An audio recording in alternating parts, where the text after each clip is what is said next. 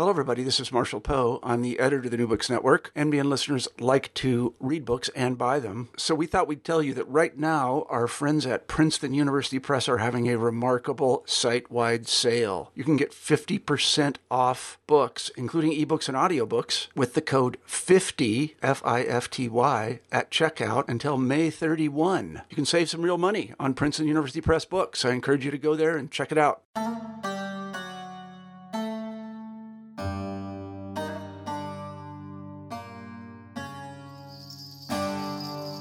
In contemporary South Asia, the question of Muslim origins emerges in school textbooks, political dialogues, or at tourist or pilgrimage sites. The repeated narrative revolves around the foreign Muslim leader Muhammad bin Qasim and his conquest of Sind in the year 712.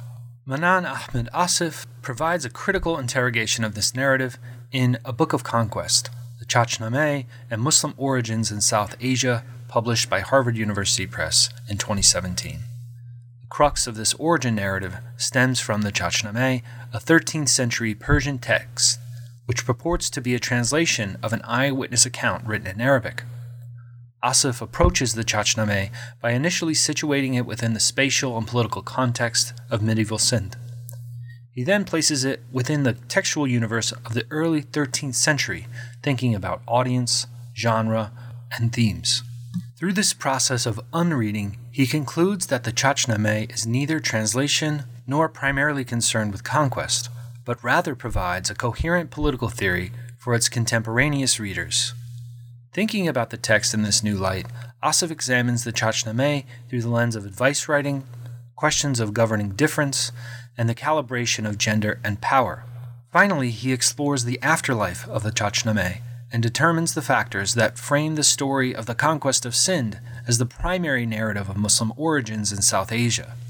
In our conversation, we discuss what origin narratives tell us about the contemporary world, the deployment of notions of conquest and foreignness in South Asian discourse, the maritime orientation of early Sind, literary and social context of the Chachnameh's production, genres of advice writing, the political organization of religious difference, the roles women played in articulating just forms of rule, the colonial reframing of Muslim origins, and the social consequences of dominant readings of the Chachnameh.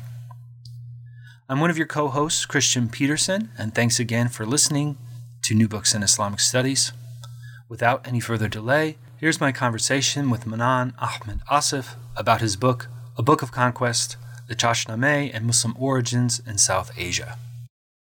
Welcome, Manan. Thanks for joining us on New Books in Islamic Studies. How are you? Good. Thank you. Thank you very much for having me. So this book, a book of conquest, uh, this this is a really interesting book. You you combine both kind of the personal writing that you've been doing for a long time with this uh, kind of deep analysis uh, and both the kind of pre uh, pre life and post life of this uh, text, the uh, Chachnameh. Um, but before we get into uh, your book, um, we always begin with a little bit of information about our authors. So, could you tell us a little bit about uh, what brought you to the study of Muslim societies? Uh, were there any particular moments or mentors uh, that kind of structured the types of things you were interested in or the, the ways you approached them? Yeah, that's an interesting question to think about. Um, I guess I uh, let me just be a little bit more specific. So, how I came to write this particular book uh, was um, as a result of the schooling I had in um, Ziaul Haq's Pakistan in the 1980s um, and early 90s, where um, a figure of, uh, of, this Arab general named Muhammad bin Qasim was part of our curriculum, our school curriculum, from sort of second to third grade onwards. And uh, he was touted as the first citizen of Pakistan, someone who's established uh, Islamic State in the 8th century when he uh, conquered Sindh.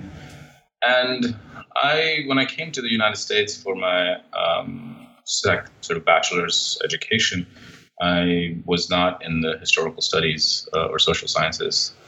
And it took a long, circuitous road for me to finally um, decide that I wanted to pursue uh, a degree in history. And at that point, uh, my earliest teachers, uh, one at uh, um, Miami, Ohio, uh, Professor Matthew Gordon, who's a, a, sort of a specialist of Abbasid era, and uh, then Fred Donner at Chicago, sort of pushed me into thinking about you know these foundational texts that we have um, pertaining to conquest and governance. And it was at that moment that I started to think seriously about looking at um, uh, the Chachnameh and other. Um, at that point, I was also interested in the conquest of Spain and the conquest of Iraq, and it was sort of a larger project. Um, and then um, it sort of shifted. Some I want to say once uh, Muzaffar Alam, who's a Mughal historian, uh, joined uh, University of Chicago, where I was doing my PhD, and I, it became more interested in cultural and social history. Um, and so those mentors, those that training, um, really sort of shaped the contours of how I ask a question and what this book ended up being. Um, and though I should add, uh, I think hastily that one of the uh, one of the other formative uh, mentors and teachers was Ronald Inden, who um, as a sort of um, historian of social science and social knowledge in India, uh, ancient and medieval, um, really shaped the ways in which I thought about the larger processes. Now, you focus uh, or you frame the book kind of around this idea of origins. Um, you talk a little bit about how origin narratives can help us think about the contemporary or modern world. And you focus on a particular origin narrative of the beginnings of Muslims in India or South Asia. And in the many retellings of this origins narrative, um, you you point out that we find many patterns, um, especially notions of this this idea of conquest, but also notions of foreignness. Uh, can you talk about um, or, or kind of set us up in the sense of why is it important to, to think about this origins narrative uh, today? Uh, how do notions of conquest and foreignness, how are they deployed across the, the different narrations uh, that you've come across, both from your, your childhood uh, and your understandings of uh, contemporary South Asia? Um, I think we can um, we can sort of ex- imagine this in, along two lines. One sort of the, the one is the movement of history itself, and the other is the historiography that emerges um, in relationship to that history. Um, in terms of history, we the the question of origins became significant for the nation state of Pakistan um, after 1971, uh, when uh, Bangladesh is created, and the original idea of part uh, that was the the basis of partition um, had to be um, rethought, reimagined, rejiggered. And it's at that moment that Pakistani um, sort of authorities, governing bodies, uh, um, there was a prime, obviously there was a, at that time an elected prime minister, but soon thereafter there was a military dictatorship, um, really oriented themselves towards the um, Arabian Gulf and to the history of Islam in the 8th and 9th century uh, for a variety of reasons. Um, and it's at that moment that the question of origins um, became significant for Pakistan. And as I mentioned earlier, as someone who grew up during that dictatorship, we um, were told to privilege a particular originary myth in our understanding of our own past. Um, but that idea of um, a particular beginning, um, a particular origin, has a longer history that goes back to the British um, historiography on South Asia in general, but particularly it became uh, val- sort of particularly valent after 1843 when the East India Company um, conquers Sindh. Uh, and it's at that time that there's there's sort of a culmination of both philological, archival, and um, analytical historical work that posits that this territory of Sind, which is contemporary, part of it is contemporary Pakistan around Karachi, uh, and part of it sort of flows into uh, what's now Gujarat um, on the Indian uh, side. Um, that uh, this was the um, space uh, of the of the um, arrival of Islam to South Asia as a polity. And the question for the British um, in historians and uh, uh, you know sort of uh, Orientalists in general was really to demarcate a native or indigenous population from a foreign and invasionary invasionary population, and that uh, demarcation takes many forms ethnographic, travel writing, historical work, philological work. Um, but it sort of expands, and as in the, the difference between a native population, um, that is the Hindu, uh, and a foreign population, that is the Muslim, um, that difference uh, expands throughout the 19th century. And one of the points I make in my, uh, mostly in the introduction of my book, is that that difference is one of the primary motivations for the eventual partition, where an argument is made by political um, anti colonial uh, or nationalist leaders that um, Islam uh, and Hinduism, as, as civilizational pra- uh, histories, have nothing in common in South Asia. Um, and hence, the partition of the subcontinent is a um, historically mandated. So you know, so there's there's both a type of history of uh, communal disharmony, um, and as well as a historiographic project that um, enunciated the um, Muslims as foreign, as belonging to a space outside of the subcontinent.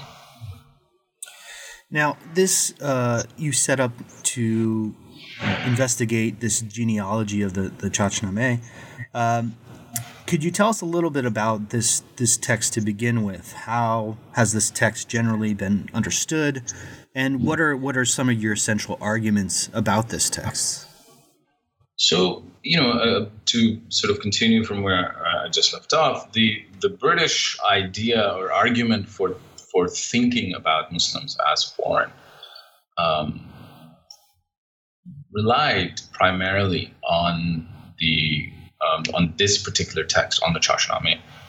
And this uh, reliance operated on, again, uh, a couple of scales. One was the argument that um, um, East India Company philologists and political agents made in the early part of the 19th century was that uh, the Chachnameh was a, a, a text that um, contained a eyewitness account or near eyewitness account of the Arab uh, conquest uh, in 712 CE.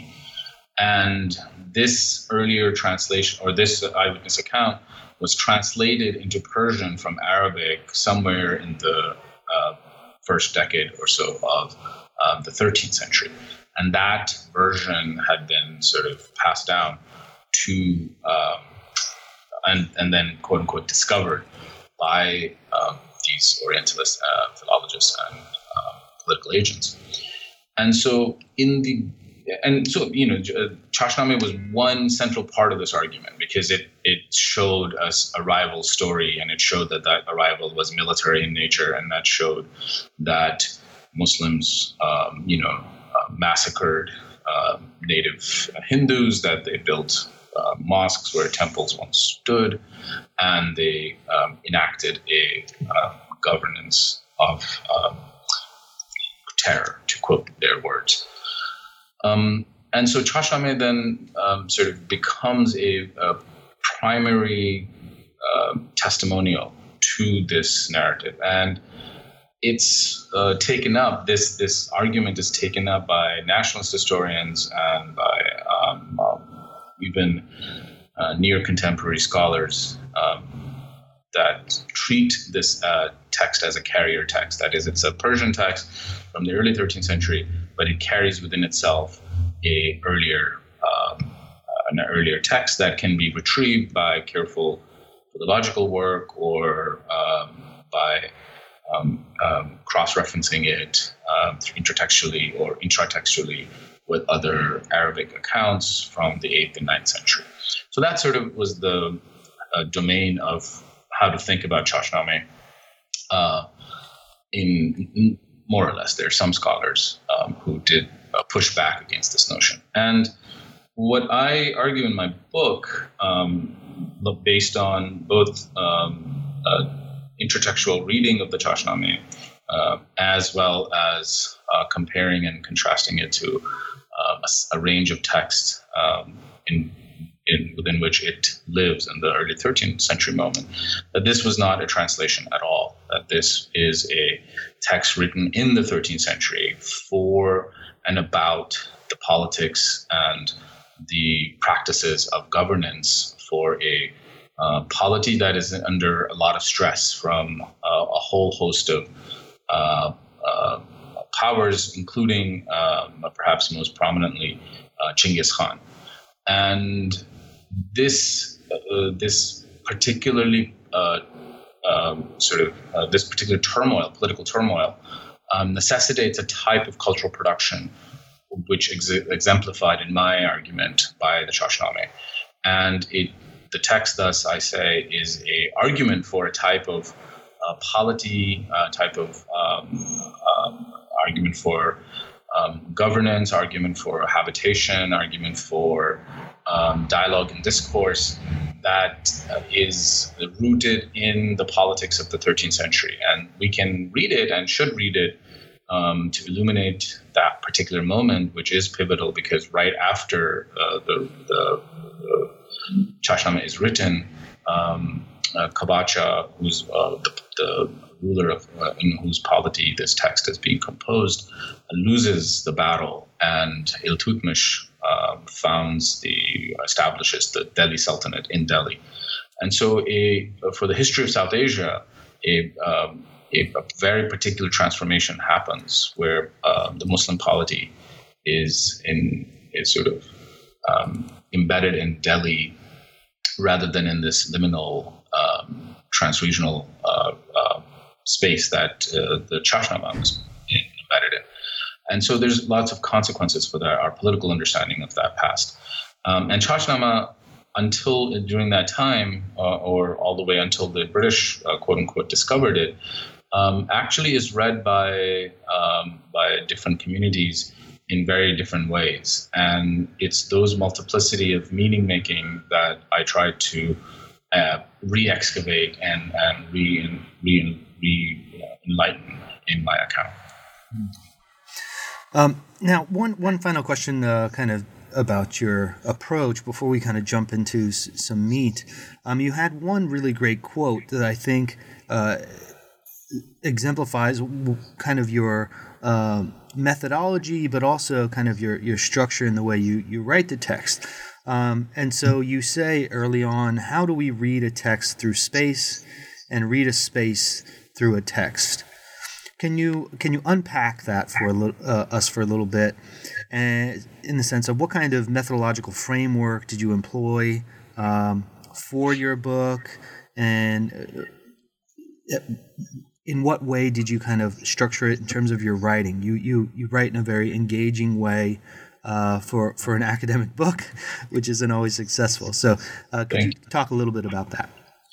I mean, um, I thank you. I mean, I think that's really the, at the heart of the struggle that I had in uh, writing this book. Um, now I can I can explain it through um, elaborating you know, what I saw was a epistemic um, rupture in the ways in which Persian texts, in I would say in general, but uh, perhaps this particular text in particular, have been studied, and that rupture is the uh, two types of disembodiments uh, that the text um, um, goes through in South Asian historiography, and I hear I, I would put our timeline somewhere from 1800 all the way to uh, more or less the present. And the first disembodiment is that the, the, the text, the manuscript, um, is uh, distended from uh, its place of production, its site of production, its uh, the spaces in which it can move at a particular uh, moment in time. And so you have a, a hermeneutical practice, an interpretive practice that looks at a text for what lies within it and not uh, the, the, the, materiality that surrounded it at the moment of its inception or the moment of its significance, whatever the historical case may be. So that's a, a type of space that I'm, I was uh, deeply interested in. That you know, um, we try to think about the political world, the material world that um, surrounds the text at at moment of this um, its again inception or significance. Another disembodiment that happens is that the Persian text, and this is a, a very large, uh, in, in, significant ways as a result of Oriental uh, British Oriental historiography, uh, our texts are uh, chopped up, uh, excerpted, um, broken into little pieces, um, and then uh, reformulated into arguments. That is to say, the cohesiveness of the text, the full intent of the text, the the um, the idea of the text as a as a uniform body um, is rarely taken into consideration. Um, so you know this works in some degree for types of text such as bodies of poetical material or um, other um, other types of accounts, perhaps. Though I probably will take that back as well, hagiographical accounts.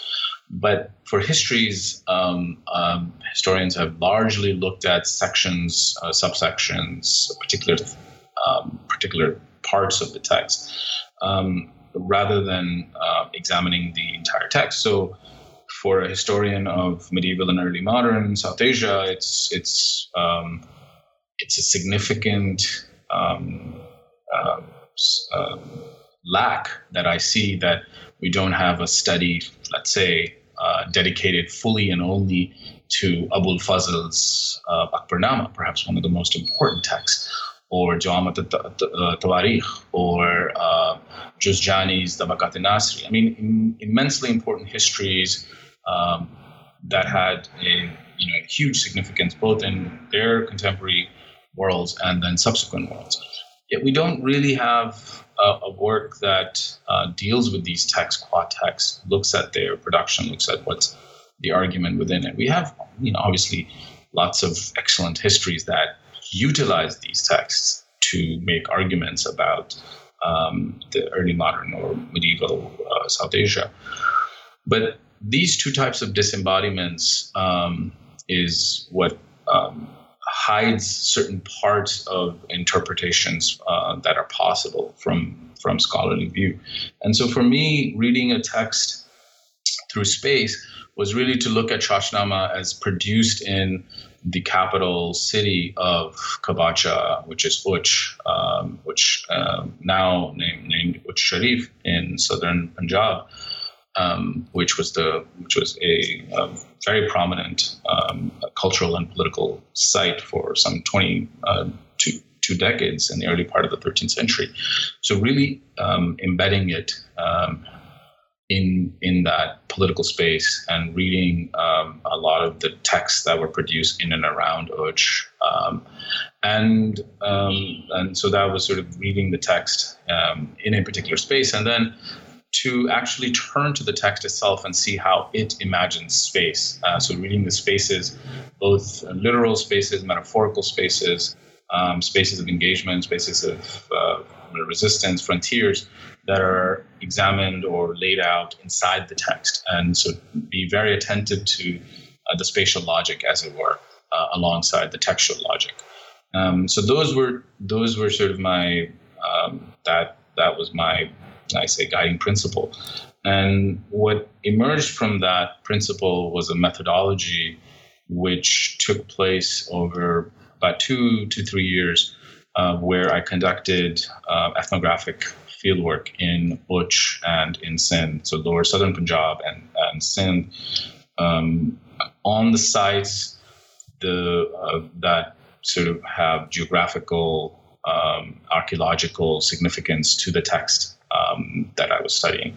This in- included uh, both visits to archaeological sites, visits to towns and cities that are mentioned, uh, speaking with historians, um, cultural um, keepers of cultural memory, um, political uh, operatives.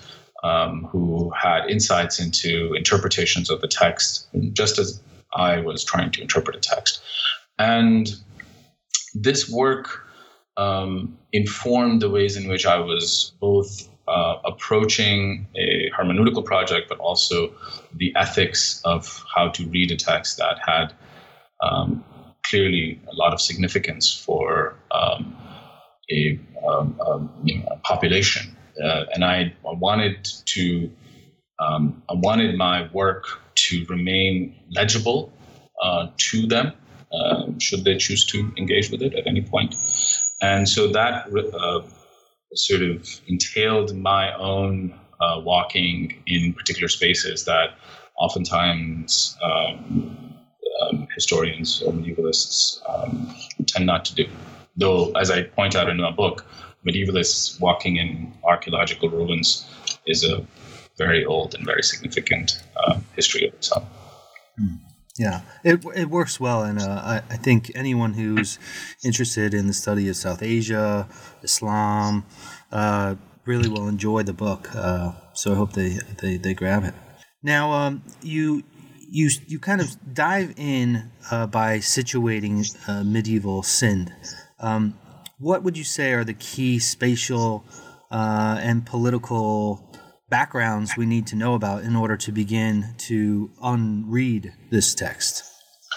Um, I think the the question of medieval Sind is uh, to understand it spatially, uh, perhaps, is to imagine a world where um, the Yemen, Oman, and Gujarat um, um, port cities and uh, liminal spaces are much more connected than um, interior land cities like between Multan and Delhi or Multan and Lahore. And that seems and sounds extremely counterintuitive to our modern sensibilities or the sensibility of a partitioned subcontinent where um, we can imagine um, you know travel between within a nation state uh, or within uh, land masses, uh, but we don't take into account um, um movement over over sea, um, even if the distances are actually less and the um, presence of uh, individuals, uh, communities, uh, traditions um, are much more significant and have a extremely deep history uh, behind them that that sustains that movement. And so, for medieval Sind, uh, the first challenge I had was to actually reorient the the reader um, to to think about um, the space um, in a in a you know from Diu to Makran to Muscat to Aden in a in a slightly different um, uh, perspective. Um, the sources that um, that I read in Arabic and Persian that emerged in the late 11th, 12th, and uh, through the 13th century um, are written by individuals and are about a movement uh, within the space. Um, and when we think about polities and we think about questions of governance and we think about questions of community making, um, we have ignored, and, and here I speak, uh, we in terms of uh, historians of medieval South Asia, we have ignored um, a vast segment of literature because it happens to be in Arabic or it happens to be in Sanskrit or a Prakrit language um, because we are trained and are dependent upon a particular social linguistic tradition uh, or a literary culture. And so, for, for my effort for to understand or to interpret Chachnama in a particular way, or the way that I think um, is true to its uh, its uh, origin, uh, sorry, its uh, conception uh, state of conception, was to to look at more broadly at the region outside of the partition landscape that one could be familiar, one would be sort of uh, familiar with in the contemporary moment. Now, uh, you, you move on to place the, the within the textual universe of the early 13th century uh, in which it was produced. So, uh, how does this kind of resituating the text uh, displace these common readings that you mentioned earlier? Um, how should we think about genre or audience? Um, and, and, and specifically, what should we make of this claim of it being a translation? Yeah, I mean, so that's the you know the the the crux of the argument uh, that I'm making, which is that it's not a translation, uh, although the text opens itself with two uh, two claims. Um, one that this is a found text that the author Ali Kufi, um, of whom we know very little outside of this text, um, discovered in a, an individual or bumped into an individual in a in a messy bazaar in Thatta who happened to be a direct descendant of Muhammad bin Qasim's family, who had in his possession an eyewitness account written in Arabic. And Ali Kufi states in his introduction, the Bacha, that you know he, he was able to get this copy of uh, of a history and um, string it in pearls of Persian such that it would be legible to a wider audience um, at the time. And this this question of Persian and Arabic uh, maps onto the divide between um, Ithna Ashari Ismaili Shias and um, the Sunni, um, the Turkic Sunni uh, elite that are in Uch at the moment. So it's not really a question that these languages were not legible uh, to the same individual as the people were not uh, bilingual in Arabic and Persian, but rather that this is a um, marking of a history of a Sunni history uh, in a particular way. And um, and the second claim, uh, so the claim for translation is both that it is a discovered text and that it's then translated. And this is a claim that the text itself makes. And to counter it is to um, actually, um, which is what I uh, do, is that I, I look at such claims of Arabic uh, descent, textual descent, as in claims in which a text is a translation of um, previous text in Arabic, Persian text that's a translation from a previous text in Arabic, as well as um, genealogical descents of authors who are writing in Persian but claim a particular genealogy back to Muhammad or back to other elite in Quraysh or um, other um, early Islamic uh, figures. And what I um, demonstrate is that um, both a, the the idea of a author adding on to a previously existing text a history that um, you know goes up to a particular moment and leaves open the space for further historical work was extremely prevalent in Uch and in Lahore and in Multan at the moment, as well as the claim for a Arabic genealogical um, uh, recuperation.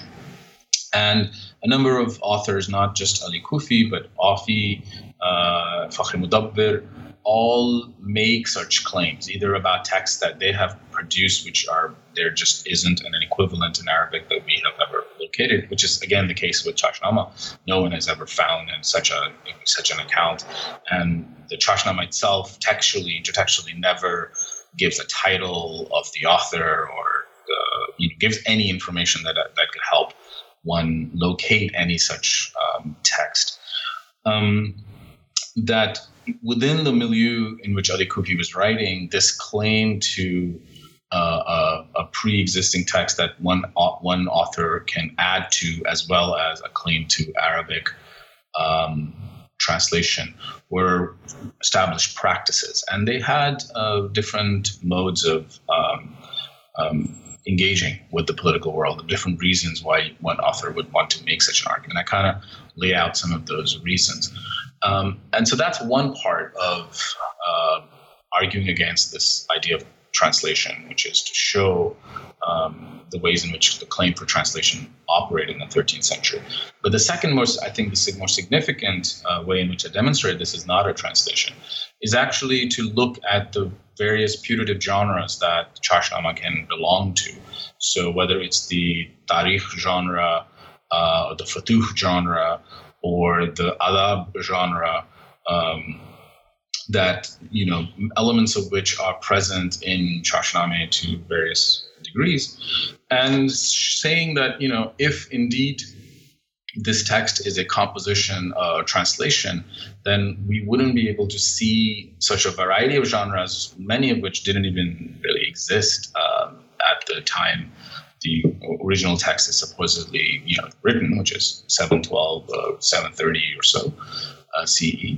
Um, and uh, furthermore, that Chachnama does very interesting things with genre itself, um, shapes and moves um, these uh, practices of literary composition and historical uh, narration.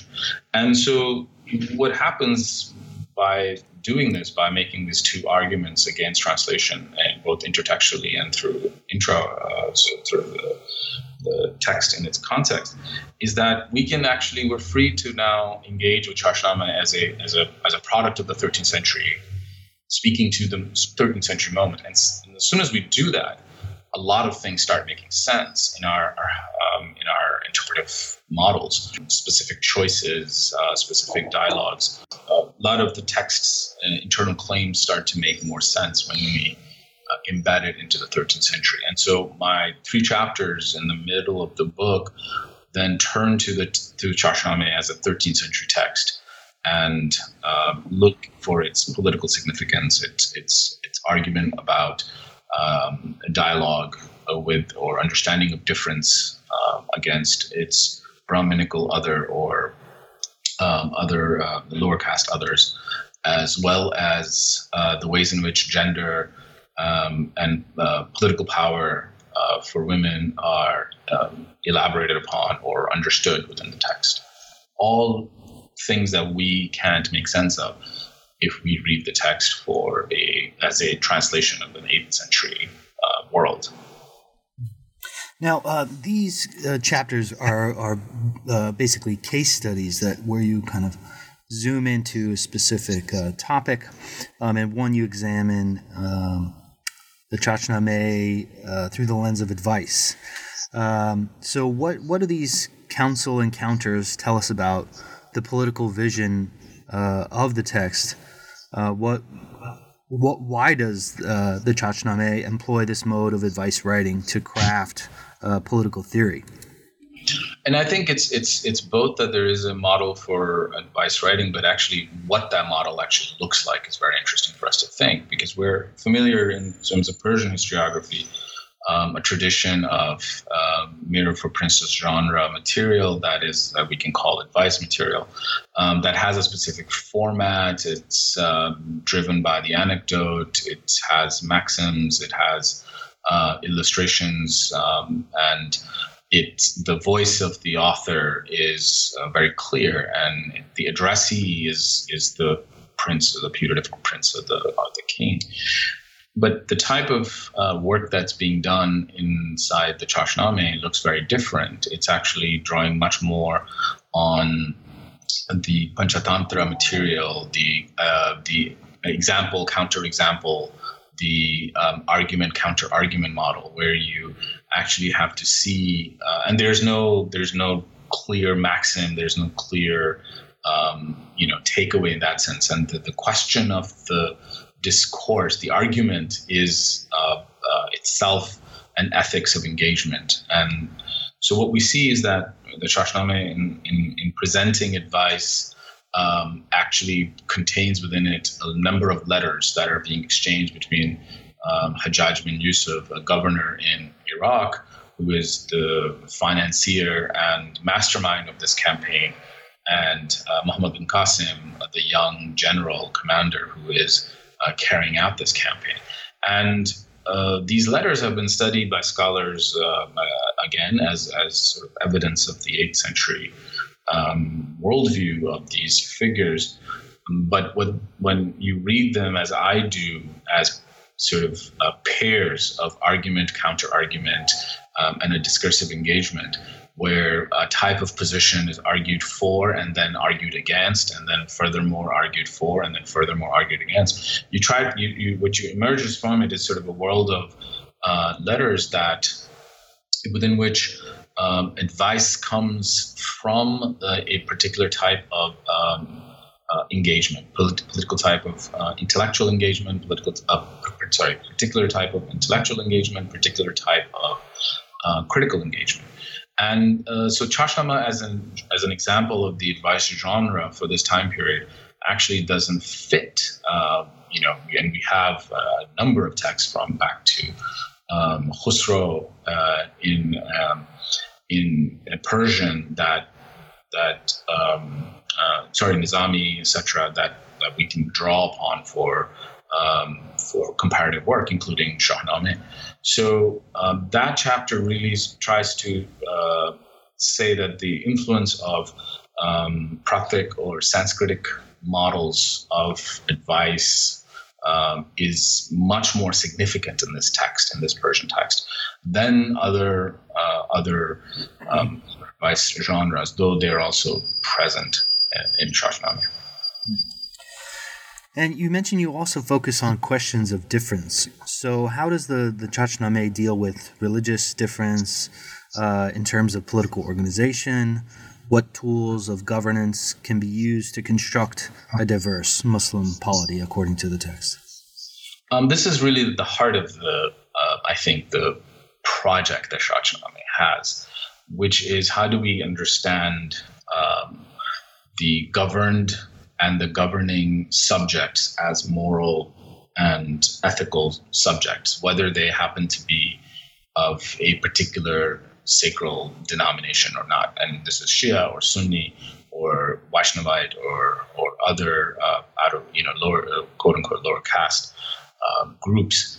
And the question for this polity, for Kabacha's polity, that is heterogeneous in its elite and its subject and has, you know, is struggling to maintain uh, political control over this region. Uh, it's under attack from numerous fronts. Uh, you know, active warfare uh, with two or three different uh, protagonists that Kabacha is, is, facing. And within that uh, politically tense world, um, is this world of intellectuals that is flourishing in in in Uch, um, and you have Juzjani, you have Aufi, you have uh, Kufi, the author of this text. Um, you have uh, you have other uh, muhaddithin, other traditionalists. Uh, so you have a, a, lot of cultural production that is happening under this this um, this political turmoil. And one of the ways in which I argue that Chachnameh plays a significant role in at that cultural moment is that it it takes on very very um, significantly the idea of difference. How do you recognize that someone is different from you, and does that recognition entail some action? Do you um, make peace with them? Do you uh, accommodate them? Do you uh, contest them? Do you expel them? What is you know so there's a there's difference that is unrecognized in, in the sort of theoretical work that I'm doing where where these choices aren't need not be made. You just have, you have no reason to identify a difference or figure out what the contours of it is. But once you recognize difference, uh, you have to put it in some cosmology that's cohesive and coherent to yourself or your political reality. And Chachnameh does that in uh, in two or three very significant ways. One, it provides a type of history of difference. Um, it, it's written in the early part of 13th century, but the entire text is actually uh, the time period of the text itself uh, internally goes from around 620 uh, to um, around 7 uh, 716 or so. So it's it's not um, it's not talking about the world, it, its own temporal world. It's, it's imagining a past 500 years ago.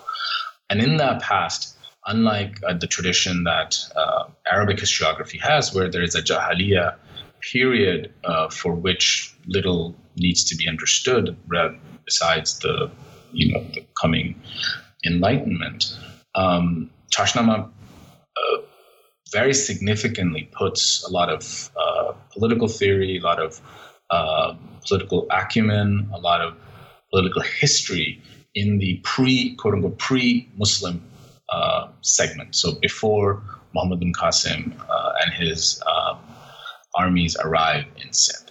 Now, that is not a, um, to me, that is an extremely significant choice that is being made within the text. And the ways in which the, the um, the actions of the uh, commander on campaign um, are driven by this history, as in his actions are either constrained by or augmented by or enlightened by a history that the text is providing, that is a history of this region and a polity that existed in this region prior to the arrival of Muslims, is the I think most fundamental way in which Chachnama makes an argument for understanding difference. And again, we have you know we can look at the narrations about the conquest of Iraq uh, or the conquest of Egypt uh, in Arabic historiography, where these types of rationales for action uh, or you know legal uh, you know legal basis for laws are not being embedded uh, explicitly in the text to the uh, political order that has been overturned or disrupted by the Muslim uh, elite. Here, Chach, the Chachname, and the Chach of the Chachname, is a Brahmin um, ruler of the space, and this Brahmin polity that uh, exists um, um, when the Muslim campaigners arrive. This Brahmin, the the the legal and um, social order in that Brahminical uh, polity is actually taken in by Muhammad bin Qasim, and the text sort of makes very explicit uh, to us, the reader, that a lot of the logic of how you should, for, for example, uh, treat uh, the lower caste, or how you should uh, uh, build a public works project, or how you should um, look at the question of uh, political um, inheritance, is being taken from the ways in which Chach had oriented his his polity. And finally, you uh, examine the calibration of gender and power in the text. So, what role uh, or what roles do women play in this narrative, and what do they tell us about political power and just forms of rule? This is, a, you know, in a sort of experimental book, this is perhaps my most experimental chapter, um, where I'm really trying to understand um, how uh, a type of ethical subjectivity is understood in a text about ethics and about politics. And what I show or demonstrate in the chapter is that almost all of the subjects that uh, come in and out, characters that come in, come in and out of the text, display some level of ethical um, weakness or moral weakness or are you know too good quote unquote or um, or are too compromised. Um, but there is a demonstrable demonstrable strain of um, an ethical subject that has both political acumen, that has um, a way of engaging uh, with the with the political constraints uh, of a polity coming into existence or being under stress, that remains constant between the Brahminical and the, and the Muslim uh, segments of the text. And these subjects are all women. They are elite women. There are women who are engaged in um, sort of governance themselves. They're engaged in um, orienting the ways in which decision making can happen. And what I point out is that for this 13th century moment, uh, this is um, extremely true to the historical reality of the both the Turkic and um, the um, Indic um, uh, political uh, states. And, and Al Iltutmish, who defeats Qabacha and, as I mentioned earlier, founds the uh, Delhi Sultanate, um, he himself um, um, uh, gives his, uh, you know, bequeaths his polity to his daughter, Razia Sultan. And uh, makes a case in his um, bequeathment to her suitability as a ruler. And uh, you have um, uh, female uh, women who are um, rulers in Yemen. We have um, women who are in political power in the in sort of the Deccan area, and so this this is there's nothing in Chachnama that sort of raises an eyebrow about any of this. Now, what does happen in subsequent historiography is that these women are um, written out of political uh, histories, and they're both diminished in their actions, but also diminished in their uh, capacity to be uh, political agents. And so the chapter kind of uh, discusses what happens when we uh, write out uh, women from the role they played in political power, and thus constituting a, a, a, concept, a concept of political power that is uh, that it's that is gendered uh, towards the, the masculine uh, male gender by default, and so political power always looks like a, a man in, in, in the type of uh, historiography that we are um, we have inherited. And that chapter is really trying to push us away from that historiography and to show that there are both textual and material and political um, strands of thought that we have not paid enough attention to in our interpretive practices. Now, at the end of the book, you return to uh, a little bit about uh, what we actually began the conversation with this afterlife of the narrative. So, uh, why would you say uh, this is the only narrative about Muslim origins in India uh, as a story of conquest? Um, when you you uh, articulate right how this text does many many other things, um, could you tell us a little bit about the history of how this text was reframed in the colonial historiography, um, and and what would you say are the the kind of lasting effects of this this framing? Um, so, as I mentioned earlier, this text is uh, "quote unquote" discovered at a moment in early 19th century, just as the East India Company uh, is really focusing on this region, on the river, the Indus River, um, and the polity that exists at that time in Sindh, the Talpur, uh, the Mirs of Talpur, as their uh, political, uh, as as as their next sort of uh, princely state that must must be conquered. And this region becomes, in their East India Company's formulation, both a type of buffer zone against French and Russian in, uh, incursion into the subcontinent, um, or, as well as a, a major way through which opium and other material goods can be transported into the uh, Indian Ocean. And so there's strategic importance, there's uh, political importance, and there's sort of mercantile importance to this uh, this region for the British East India Company. And as part of that project, a number of political agents sort of start writing histories of this uh, region. And one of the most significant ones of this is perhaps familiar to our audience, uh, that's uh, our listeners, is Richard F. Burton, who spends uh, about eight years and writes about three texts about tra- both travel narratives and ethnologies of the of the region. And in their collective effort, Chachnama is really solidified as a conquest narrative, not a narrative about adab or about uh, accommodation or about um, political theory, but rather a demonstration of Muslim, as I mentioned earlier, Muslim violence and um, in, and indigenous suffering.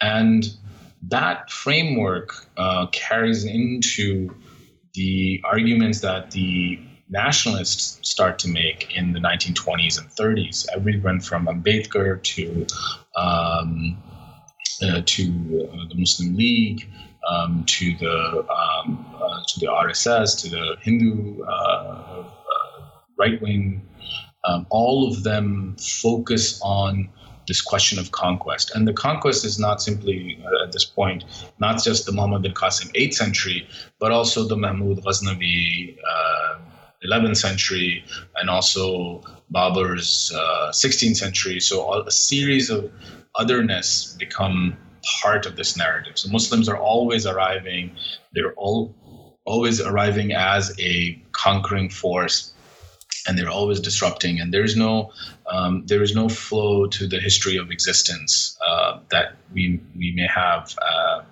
as, as Muslim subjects in in the subcontinent and the Chachnama alongside other texts and uh, other arguments thus is a is a is a formidable part of, of this formulation and what I sort of conclude in my book is that look what I've tried to do is take away one bit of this foundation. That, that is, I've tried to demonstrate Chachnama at least cannot be read as a book of conquest.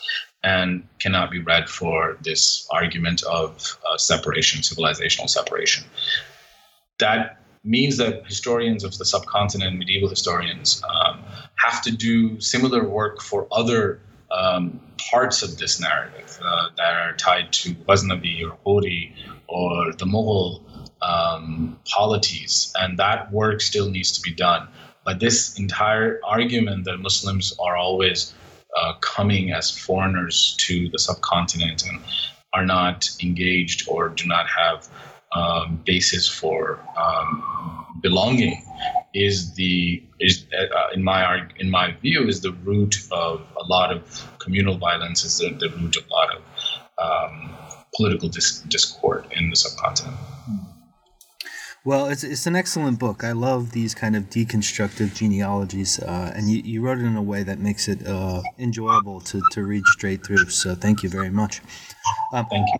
Before I let you go, though, um, we, we'd love to hear about the things you're working on now, uh, projects you're either in the midst of, or things that might be uh, in the pipeline in terms of stuff we could uh, encounter uh, more quickly, perhaps. Um, hopefully, the next book will be more quickly. Um, I'm, I'm sort of, as a result of this work, I became really interested in philosophies of history, um, which is perhaps an interest that goes back to my dissertation. Um, and I became interested in sort of thinking about how uh, the, the, the role and theory of history writing governs um, the ways in which uh, the past is um, contextualized both by contemporary and by obviously by later um, readers and viewers. And so the next project is a, a project that focuses on a philosophy of history, of certain from, from circa 13th century to about the 21st uh, for South Asia that is trying to uh, both uh, embed the colonial historiographical um, project um, as well as um, you know um, deconstruct it. Um, and so I, will be I'm looking at a, a, series of historians who wrote, uh, like I said, between the 13th and the 19th, uh, in fact, sorry, the 21st century, um, who wrote about the the deep past of Islam and uh, the types of uh, philosophy that governs their work. Um, so that's what I'm uh, sort of currently working on, and I'm really hoping that this is not a project that lasts um, too long. well, good luck, and uh, we we hope to speak to you again, uh, maybe about that project. Thanks a lot. Thank you so very much. That was my conversation with Manan Ahmed Asif on A Book of Conquest, the Chachnameh and Muslim Origins in South Asia, published with Harvard University Press in 2017. Thanks for listening to New Books in Islamic Studies, and we'll see you next time.